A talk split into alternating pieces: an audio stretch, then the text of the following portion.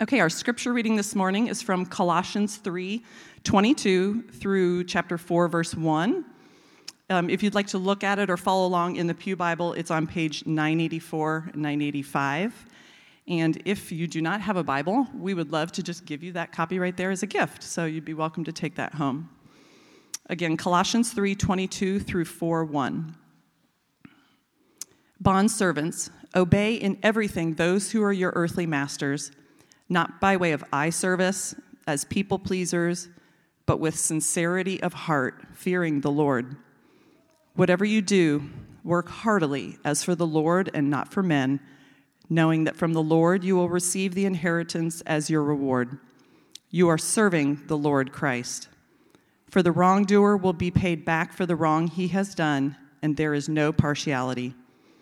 Masters, treat your bondservants justly and fairly knowing that you also have a master in heaven. This is the word of the Lord. Thanks be to God.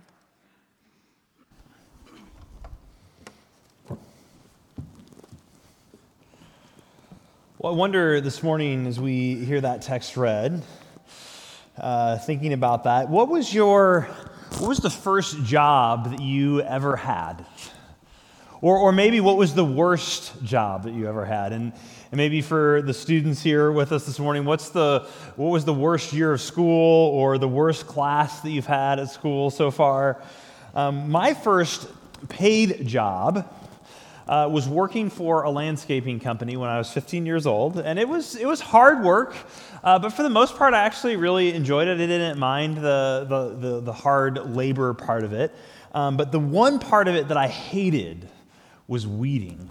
I hated weeding because I didn't, I didn't mind spreading mulch so much or even digging up sod to make new beds. Like, what I loved about that is you could see so quickly, um, even though it was a lot of work, like you could see that you'd accomplish something and it looked different. Um, weeding, we would weed these huge, huge flower beds around these big upscale homes in, in West St. Louis County. And it just, it seemed like forever. You'd be in this bed for two, three, four hours, sometimes half the day. And, and there's this minuscule amount of progress being made. I, I still hate weeding today. I, um, Rachel will tell you, I rarely do it. She usually ends up doing it. Um, when I was in seminary, I, I, worked as a, as a window washer. That was another job I had. Not, not up high on skyscrapers. My feet were always firmly planted on the ground. But um, for little strip malls and car dealerships on the North Shore of Chicago. And it was a great job in the fall and the spring. I loved it. It was cool and the sun was shining. It was a great change from the musty library. Uh, but washing windows in Chicago during the winter was absolutely miserable, right? So uh, the wind chills well below zero, and you had to add all these special chemicals to the water so it wouldn't instantly freeze on the glass when you put it on there to clean them. And uh, of course, everything took longer because you were wearing all these layers and you had to wear these thick, heavy, insulated rubber gloves. Um, and when I was in seminary, I looked at that job pretty much exclusively through the, end, the, the lens of, of making money to support the work that I really wanted to do, which was training to be a pastor. I looked at that job merely as a, as a means to an end. And, and for the most part, I think I did my work pretty well. My, my clients were mostly happy, but I didn't see the work itself as inherently valuable. It was just a means to getting something else that I wanted, a, a means of making money. Or in some cases, it was, it was a way that I could talk about Jesus with, with those who didn't know them. There was this uh, woman, a Jewish woman, who owned a, a, dress shop, and she was always curious about what I was learning. She knew I was a seminary student. She was always curious what I was learning at seminary. And so we'd sometimes talk about, about Jesus and how I was preparing to be a pastor when I was inside washing the mirrors and the inside glass.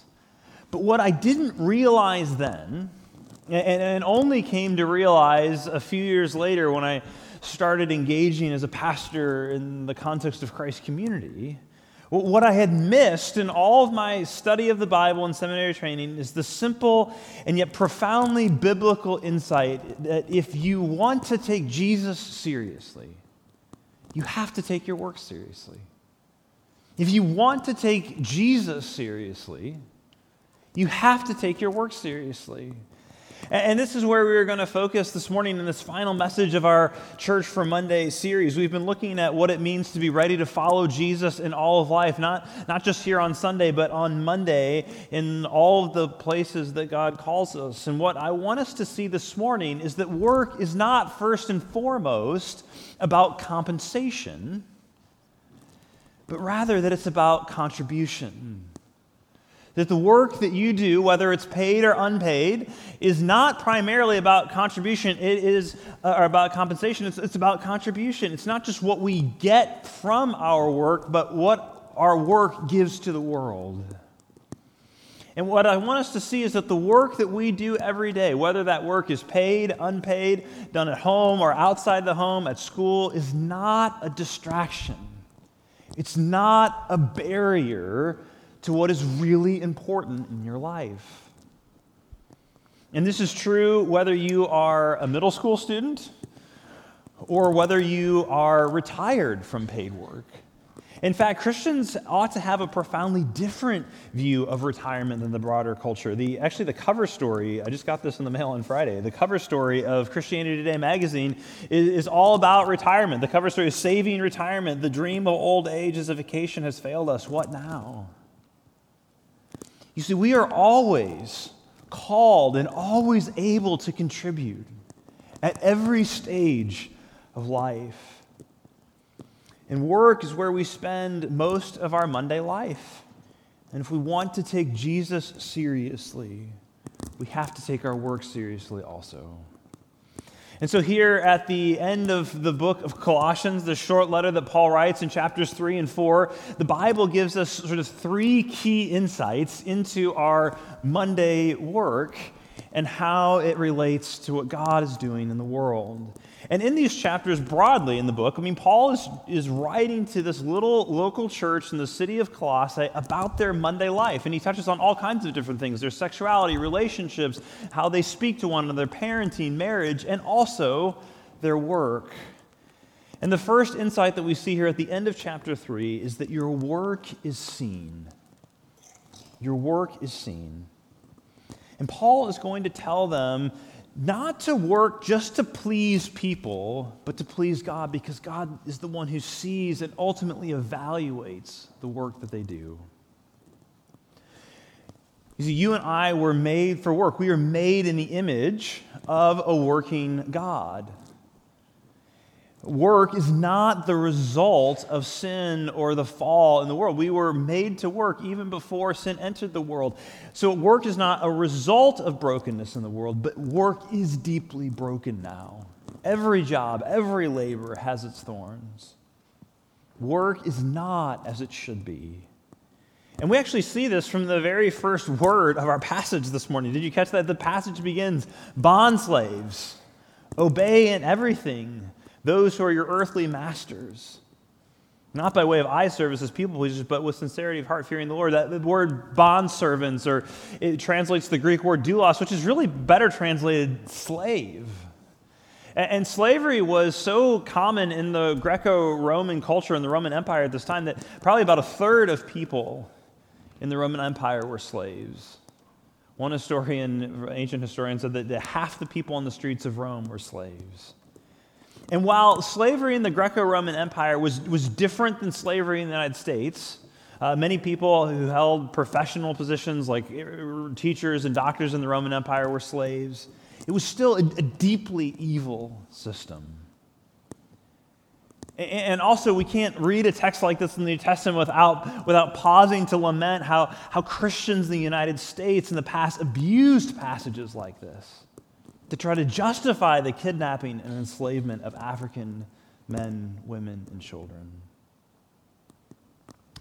Yet, as African American New Testament scholar Dr. Lloyd Lewis makes clear, that far from justifying slavery, Colossians actually sows the seeds that undermined it. He writes this, commenting on these verses in Colossians. He points out that most African Americans find the letter's insistence on the right behavior of slaves to be at the least problematic, if not blatantly insensitive, insensitive to the plight of any human being is owned by others. Though Paul's church was grounded in its own time and situation, he insists on the power of God's new arrangement. In God's new arrangement, masters were exhorted, we're going to see this in a moment, not only to show justice to their slaves, but also to demonstrate the recognition of equality with them. Through the church of which Christ is the head, the situation exists in which the social stratification begins to crumble along its hard edges. And so the next question then for us as we look at a text like this then is just, okay, so then how does this passage, or does the passage like this apply to us in our current situation? And I think uh, Dr. Sanyu Irulu, the chairman of the Asia Theological Society in India, he points out that while thankfully we are no longer in the context of Greco Roman slavery, that Paul's comments here still apply to all employees and employers, not only in businesses, but also in homes and on farms. See, there's never been a time or a place where our work has not been profoundly affected by the evils of sin and brokenness in the world. Right? And we, we feel this in our own limitations. Right? I've talked about this, for example, in my own life. Dyslexia has made the work of reading and writing often deeply frustrating at times. So we feel it in our own individual experiences. We also feel it in the brokenness of the systems around us, those who, who don't have sufficient work because of, of underemployment or unemployment or, or lack of adequate education. We feel it in, in the brokenness of, of minimum wage earners who are trapped by predatory lending. Yet, here's the thing no matter the circumstances, God sees you. He sees you, He sees your work, which is something that we all long for deeply. I, I see this in my, my kids. I have a five year old and a two and a half year old uh, daughter. Isla and Lucy. And every time, and this happens multiple times a day, every time they make something they're proud of, what's the first thing they do? They come grab me, Dad, close your eyes. And they, they lead me by the hand and then, now open your eyes. See the Lego tower I built. See the drawing that I made you. Every time they do something they're proud of, they want me to see it. We long for our work to be seen. And God sees your work. Uh, and, and, not just the, the big and flashy work, He sees the routine work, the hidden work, the dishwashing and the diaper changing.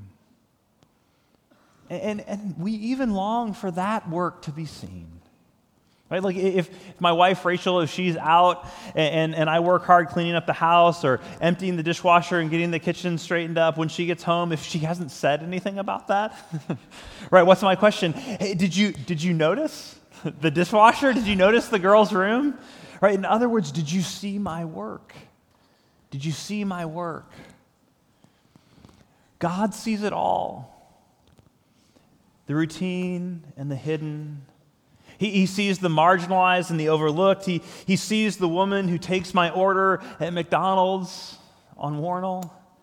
He sees the, the migrant farm workers and the Silicon Valley CEOs. He sees the work of day traders and day laborers. So, what will change tomorrow if you actually believe that God sees your work? Do you believe that He sees your work?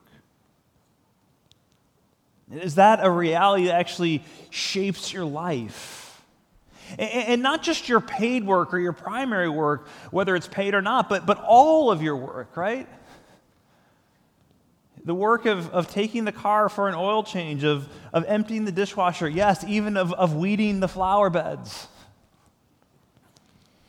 Martin Luther King Jr. expressed it this way. He said, If a man is called to be a street sweeper, he should sweep streets even as Michelangelo painted, or Beethoven composed music, or Shakespeare wrote poetry. He should sweep streets so well that all hosts of heaven and earth will pause and say, Here lived a great street sweeper who did his job well. Your work is seen. Your work is seen, so do it well. Always. If you want to take Jesus seriously, you have to take your work seriously.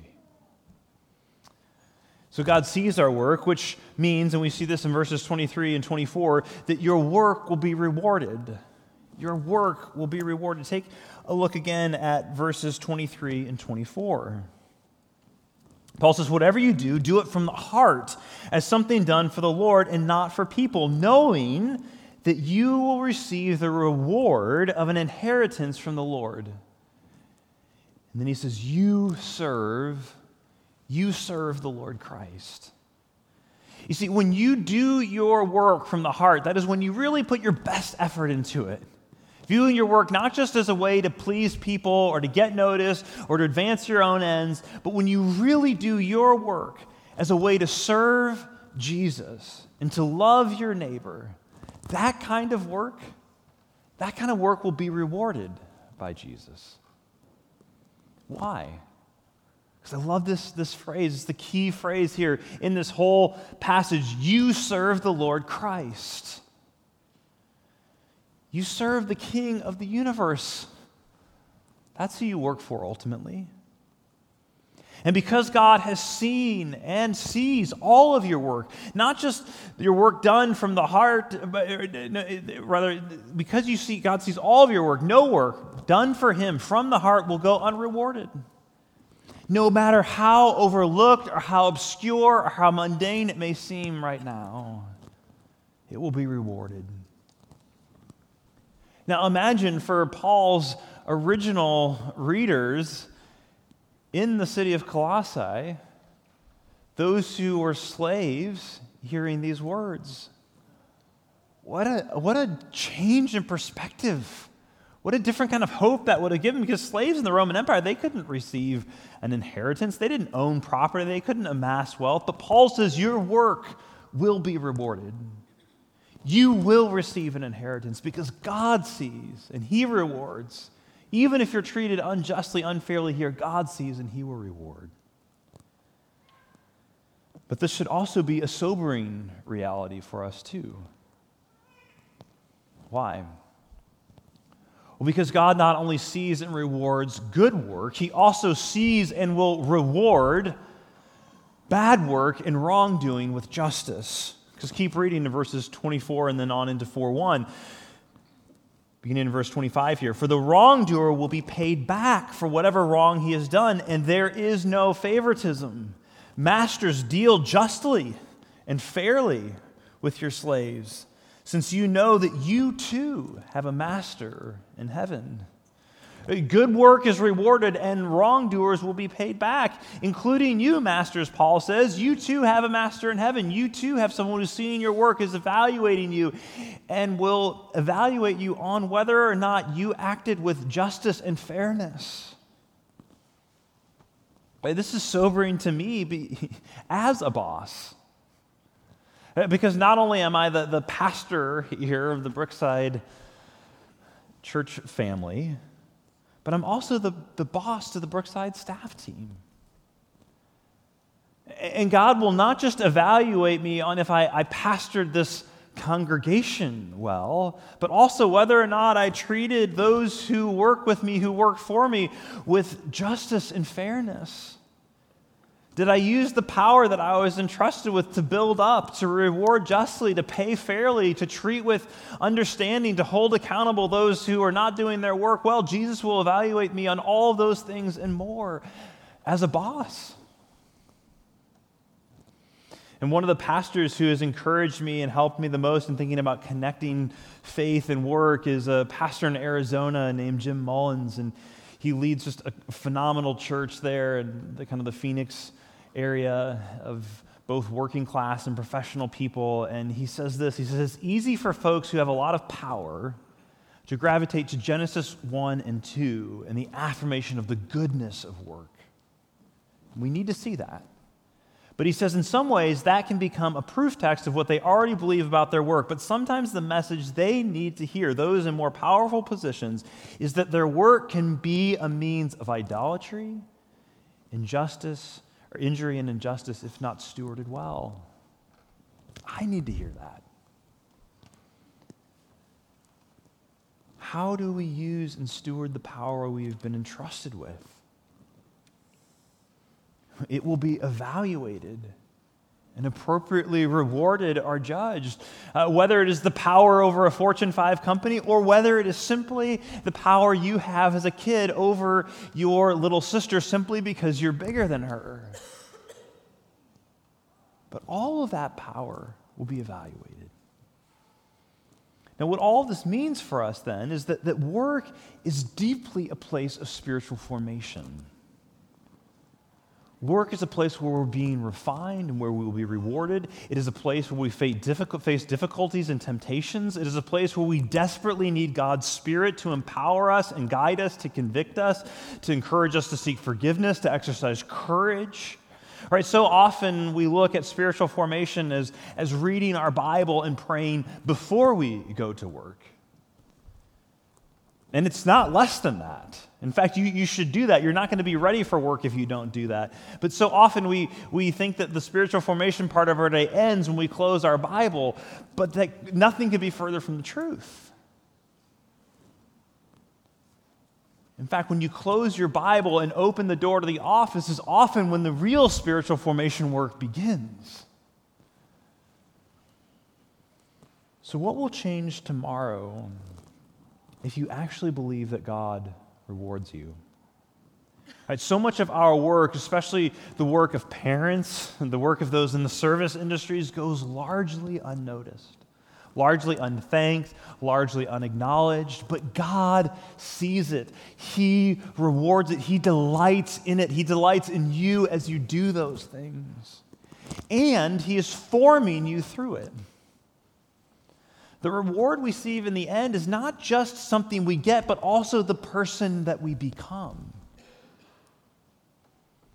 The reward we get in the end is not just something we receive, but the person that we become. If you want to take Jesus seriously, you have to take your work seriously. And third, we see in this passage that our work is so much bigger than us. Your work is so much bigger than you. Because so often when we think and talk about work, we mostly think about us, right? We, we work for the weekend or we work for retirement or we work to find personal meaning and satisfaction. And so much of our current cultural environment pushes us in that, that direction, right? The theme of so many commencement speeches and addresses is, is something like find your passion, pursue your dream, do what you love. But that falls so short of, of what you and I were made for. And, and also, also it, it, it, it just, it's so difficult to actually realize that. First, it's, it's really only possible when you think about it, that kind of vision of pursue your passion, your dream. It's really only possible for the extremely privileged to do that. In the history of the world and in so many places in the world today, and for many of us, frankly, here in this room, work is not about passion, it's about survival. You've just got to try to make ends meet. To make the, the next payment on the car and to put food on the table. You, you're, you're just trying to make ends meet the best you can. This isn't about passion, it's just about survival. Second, that vision is also just unrealistic because not everybody can do what they love. Some jobs just need doing, and nobody particularly loves them. Right? How many lives have been ruined by that phrase, find your passion, and then struggled to, to monetize their, their love for video gaming? And third, the reason why that vision fails us is, is, that if that's our motivation, do what I love, find my passion, it makes work, which is so much of your life, right? How many hours do you spend work, school? It takes work, which we spend so much of our lives doing, and it makes it about us, completely self centered. And if your work is all about you, of course you're going to be miserable. Instead of finding our passion, we need to do is find our purpose. Morten Hansen, who, as far as I know, is not a Christian, he's certainly not writing from a Christian perspective, but is the author of a fantastic book called Great at Work. He writes this He says, There's actually a big difference between passion and purpose.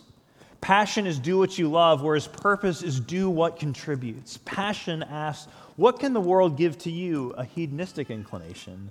Purpose asks, What can you give to the world? An other orientation. And this is what Paul is getting at. Let me read again verse 23. Whatever you do, do it from the heart as something done not for you, but for the Lord, and not for people. You serve the Lord Christ. He's your boss. Every one of us in this room is in full time ministry because you serve the Lord Christ. Do you work at Cerner? You serve the Lord Christ. Are you retired? You serve the Lord Christ. Are you an administrator at Brookside Charter School? You serve the Lord Christ. Are you a stay at home person, a stay at home parent? You serve the Lord Christ. Are you a nurse at, at KU, at St. Luke's, Children's Mercy? You serve the Lord Christ. Are you a student? You serve the Lord Christ.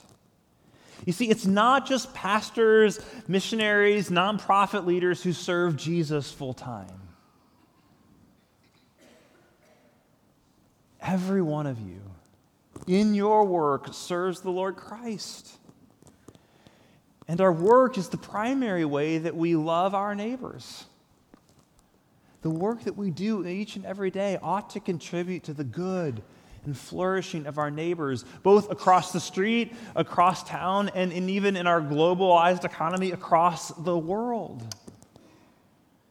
But, right, so often, though, it's hard to imagine how my particular job actually loves a neighbor. And, and, and, while I don't think this was exactly their point, Verizon did an incredible job of illustrating this in their Super Bowl ad this year. Do you remember that ad? So, so imagine you're selling phones at a Verizon retail store. You clean a Verizon office building, or you work on an assembly line putting a phone together, or you climb cell towers to make repairs. You may not feel a deep sense of purpose about your work, but do you remember the commercial? Take a look. Hi, my name is Anthony Lynn. In 2005, I was in a horrible car accident. I was hit by a car going 50 miles an hour, and I promise you I wouldn't be here today if it wasn't for the first responders. They told me that I flew 45, 50 feet in the air. The doctor told me, he said, you're very, you're very lucky. It was a miracle. Hi, Coach. My name is Jim Brittle. This is my partner, Craig Kelly. We're the first two first responders on scene. Coach, my name is Skyla Bosco. I was the paramedic on Medic Engine 1 that evening.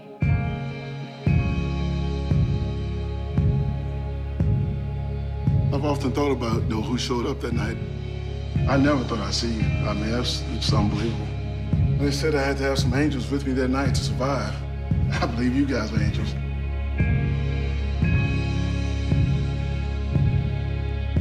Thank you, guys. Thank you.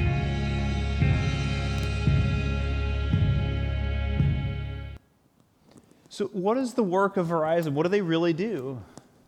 Right? They answer the call, but what do they? We make sure they get it. That's they're, they're giving every one of their employees in that commercial a profound sense of purpose. What do you do? You make sure first responders get the call in an emergency. That's what, that's what your work as, a, as someone in, in the telecommunications industry is really about. And think about them too. If you're an EMT, a police officer, a firefighter, uh, Pastor John, who uh, often leads worship for us, was, was a firefighter for five years, right? All of that work is about loving your neighbor. In our complex global economy, every job matters so that we can help one another. So, so think about it this way if your job didn't exist, what would the world be missing? If, your, if the work you do on Monday didn't exist, what would the world be missing? Uh, what if your industry didn't exist? What would be missing?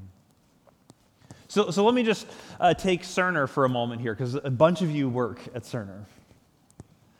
Right? Some of you are engineers. You take the stuff that God made and you give it new purpose. Some of you are in sales. You take products that better people's lives and get them into hospitals and doctors' offices affordably. Uh, if you work in HR, you provide a place where people can work and flourish with dignity. If you're an executive, you create jobs and provide a living for literally thousands of people and families in Kansas City. I recently heard it summed up like this Instead of do what you love, love the people you do it for. Instead of do what you love, love the people that you do it for. All right, so when I take my car to the shop, what I want most, right, I don't want my mechanic to, to give me a hug or to pray with me or to bring me soup when I'm sick.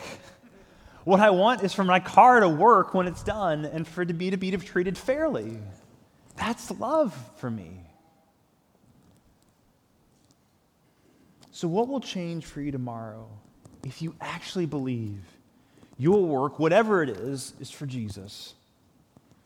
If you could actually see the many ways that your work loves your neighbor, your work has purpose, and that it's bigger than you. If you want to take Jesus seriously, you have to take your work seriously. If you want to take Jesus seriously, you have to take your work seriously. And, and I want to end this series where we began with the question that what if Christians were known more for our Mondays than for our Sundays? The more ways we live and work and serve outside these walls, then, then if we were known more for that for than for anything that we accomplish in here. And that's the church, not, not just gathered here on Sunday, which is so important for us to be ready for Monday, but if what if we were known more for what we did scattered outside of the walls of this building? Imagine what God might do here in Kansas City, here in these neighborhoods. So, as we wrap up this morning, here's what I want to do. We often do what we call this time tomorrow interviews. We did one last Sunday with Doug Tim. Interviews to tell stories of the ways in which God uses ordinary people to serve Him in all kinds of ordinary ways. And this morning, I want us to sort of interview ourselves. I want to ask you to reflect on the questions that we ask in those interviews, just for yourself for a moment here. I want all of us to think through these questions together. Uh, what will you be doing this time tomorrow? So Monday morning, 9:56 a.m., what will you be doing? Where will your Monday work have you? Where have you experienced or seen brokenness in your work? Where have you seen or experienced God's restoration in your work? Think about this. Again, what will I be doing this time tomorrow? How is God forming me in my work, in my school, etc.? How is God forming you there? What are the ways that my work loves my neighbor and serves my Savior? Ways that your particular work loves your neighbor, serves your Savior. Reflect on those, I just want to pray for you and actually kind of just even commission you um, for the work that you're going to be doing tomorrow and Tuesday and Wednesday and beyond. Let me pray for you right now. Father in heaven, I pray for each person, each man, woman, child, student gathered here in this room. And I pray for their Monday. I pray for where you have sent them, where you've sovereignly placed them, that tomorrow, that where they go to work or to school or to care for children or to look for a job, that that place, that they're not there by accident, but that you are there with them, that you see their work, that you will reward it, that you have a purpose for them and a purpose for their work. May you give them a profound sense of your presence and your purpose for them. Both, yes, here on Sunday, but on Monday as well. In Jesus' name we pray. Amen.